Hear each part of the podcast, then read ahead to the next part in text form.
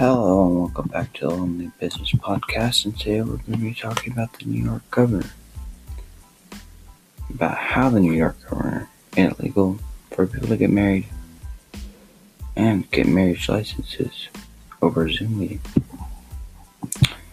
As always, let's start off with our key terms. There's some simple ones this week. Uh, first up, we got Biru, Biru, Bur, Buru. I'm not sure. Anyways, it's a government agency that collects and distributes information. Next up, we got an application. It's like a marriage application or yeah, something of that nature. It's basically just a request for something. Super simple. Um, last of all, we got license, like a driver's license. Um, yeah, and it's like a permit to uh, use around something or there's, there's a few other things you can do with the license. Anyways, our three main passages this week is one of them is talking about it's just like an overview about how the New York government, like why the New York government never made it illegal for a couple to get marriage license over a Zoom meeting and allowing people to get married over a Zoom meeting. And second one is saying like how New York is one of the hardest hit states by coronavirus, and um, how this is becoming a really popular way for brides and grooms to get their wedding dates.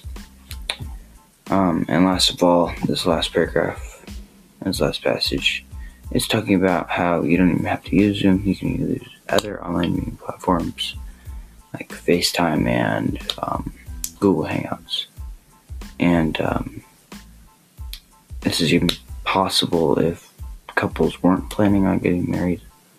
Um, they can still get information even if they weren't. Um, they can get their like marriage license, all the important stuff in order to get married.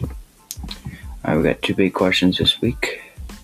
First one is why is the governor of New York, Andrew Cuomo, allowing couples to even do this? Like, why? It's not necessarily a necessary business. And I think this is because he wants to try and like boost morale in the city. Even though this is tough times, he wants to try and get people happy again, I guess. And um, my second question is was this going to cause more people to get engaged and then marry? Um, I think in some ways, yes, and in other ways, no. Because I think there's a lot of stress on couples right now because, you know, they've been with each other for so long, and I think um, that's what I think. Um, one company that is doing really well in the stock market this week is a Zoom company that we were talking about earlier. Um, reason they're doing so well is because lots of people are starting to use this. They maybe not as people using this as much, maybe just like a few businesses here and there. But now a lot of people are using it to stay in touch with their friends. A lot of schools are using this to um, teach students remotely, so from their homes. And um, how are they doing like stock wise is uh, at the beginning of march they were trading around $110 for $110 and now they're trading for $170 which it's a big jump for like a little under two months. It's all because people are starting to use it a lot more than they used to.